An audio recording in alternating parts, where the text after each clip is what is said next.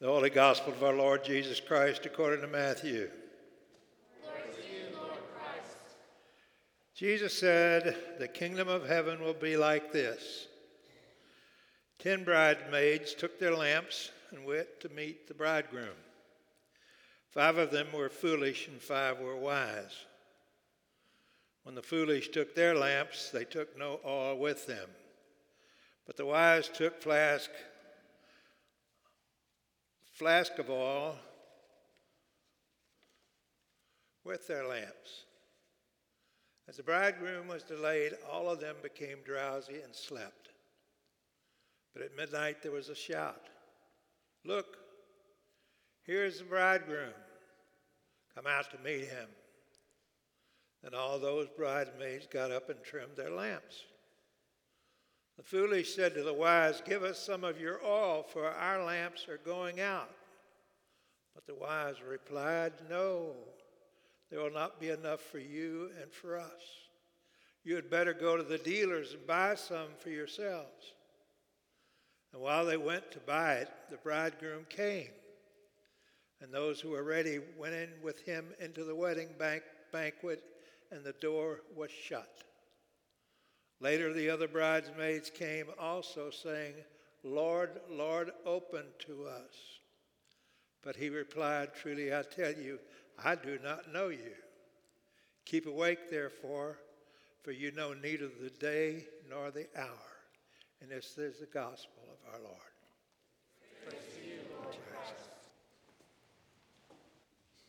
You are probably familiar with the Aesop fable of the ant and the grasshopper. The ant diligently works during the summer months to prepare for the coming winter and to have food to eat during that time, and the grasshopper does not. Winter comes, the ant has plenty to eat and is taken care of, and the grasshopper does not. Aesop's fables are thousands of years old, and there are many different versions of this story that have kind of come up over that time. And the main way that the stories differ is in what the grasshopper does during the summer months instead of working.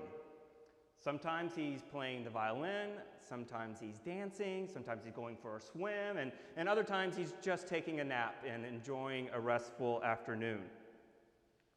But in all the stories, the ant is always doing the same thing working and gathering food, preparing for the coming winter. Of course, the point of this story is, is that you have to work to prepare for the future plan ahead, that you can't always just do fun things all the time. And one of the things that all the different versions of this uh, story show is that there's one wise path, right? One wise action to take, in this case, work, but there are many, many options to be foolish. There's lots of way to, ways to not work and to do other things. The grasshopper could have done all kinds of other things, right? The grasshopper could have played video games or, or watched a movie or read a book or painted his toenails or I don't even know if grasshoppers have toenails. I'm not sure. Who knows? But you get the point. Right? There's so many other options the grasshopper could do besides work. Humanity has used all kinds of stories to impart important lessons, and these stories are trying to get people to walk the narrow path towards wisdom and, and avoid the wide path of foolishness. Jesus used stories of all kinds to try to get people to see the wise choices. In Matthew chapter 7, Jesus explains this idea in this way. Jesus says that the gate is wide and the road is easy that leads to destruction.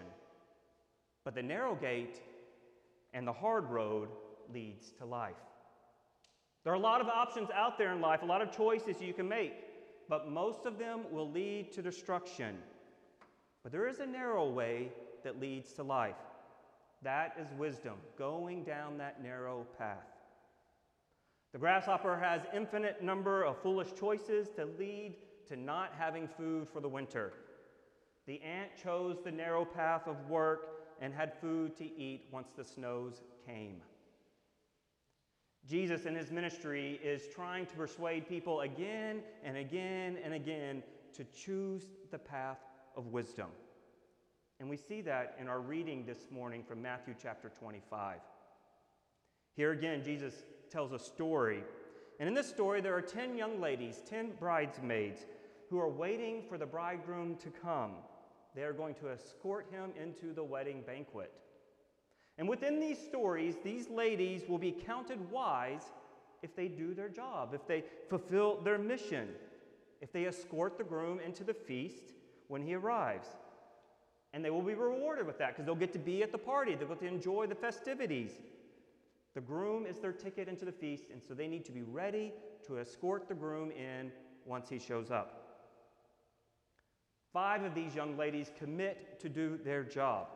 They get their lamps, they fill up their jars with oil, they want to be prepared. They do not want to miss out when the bridegroom shows up. They want to be ready.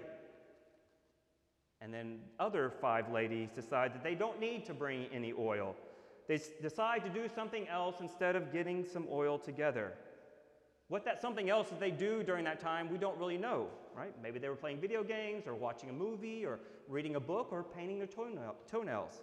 We don't know, right? There was an infinite number of things that these ladies could have done instead. But the one thing, getting some oil that they needed to do if they wanted to get to the party, they did not do that. The groom shows up. The five who have oil and lamps that are lit, they are ready to join the wedding procession and they escort the groom into the party. And then the five who don't have oil, they don't have lit lamps, they can't join the procession, they are not faithful to do their jobs, and they miss out on the party. The way of wisdom is narrow, the way of foolishness is wide. Jesus tells this story in the context of telling some other stories to his disciples, and all of these stories are all about faithfulness. Right before this story about these 10 bridesmaids, uh, Jesus tells a story about a master who leaves a slave in charge of his household. And Jesus says that the master is going to be happy if, when the master comes home, if the slave has been doing a good job of taking care of the household and taking care of everyone in the household, making sure everything is just running smoothly and everyone is cared for. But the master will be upset if he comes home and finds that the slave has been abusive to the other members of the household and has not been taking care of things. Do what you're supposed to do. Be faithful. Be loyal, is the point of the story. In the story after these young women with the oil and lamps, there's another story about a master giving money to slaves with the expectation that the slaves will take the money and invest it and be productive. Some of the slaves do exactly that, and they are rewarded, and the master is pleased. But one slave decides not to take the money and be productive and invest, and that slave is punished. Again, the point of the story is to be faithful, do what you are supposed to do. So we have these, these collection of stories that Jesus is telling his disciples, and it's all about wanting the disciples to be faithful. Jesus wants them to follow him, to listen to him, to be loyal to him. Jesus wants them to choose the path of wisdom by following them, by following him. Jesus says, Do the things that I tell you to do, and things will go well for you. So he tells these stories. And then we get to chapter 26, verse 1 and 2 of Matthew's gospel. And these verses say this When Jesus had finished saying all these things, he said to his disciples, You know that after two days the Passover is coming, and the Son of Man will be handed over to be crucified.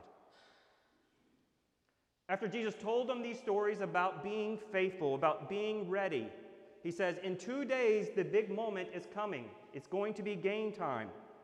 Jesus says, I'm going to be crucified at that moment.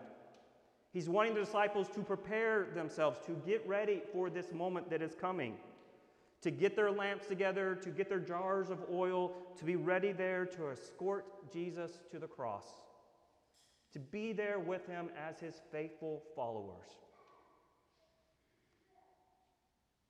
Well, two days pass, and the moment arrives, and the bridegroom shows up there in the middle of the night. And which of the disciples have their jars of oil and their lamps lit, ready to escort Jesus? Which one of them were faithful? None of them. None of them were faithful and went with Jesus to the cross. None of them escorted him. None of them chose the path of wisdom. And instead, they chose the path of foolishness. Beloved, Jesus went to the cross willingly exactly because of the foolishness of the disciples. Jesus desired that humanity might be reconciled with God and that they might not face the full weight of their foolish decisions and sinful ways. I've chosen to be a Christian. I've chosen to follow Jesus, and it is the wisest decision that I've ever made. And it's the wisest decision because so often I don't choose the path of wisdom. I'm like the grasshopper who doesn't work, I'm like the young girls without any oil. I choose to follow Jesus because he still loves me despite, despite my sin and despite my unfaithfulness. Jesus forgives me and remains faithful to me even when I am not faithful to him. And Jesus does the same for you. Today, give thanks for Jesus and what he does for you and for me and for all people. We are not stuck with the finality of our foolishness. Everyone who chooses a path of wisdom and embraces Jesus receives forgiveness for our sins, receives forgiveness for being unfaithful, and receives forgiveness for being foolish. And that makes turning to Jesus the wisest decision of all.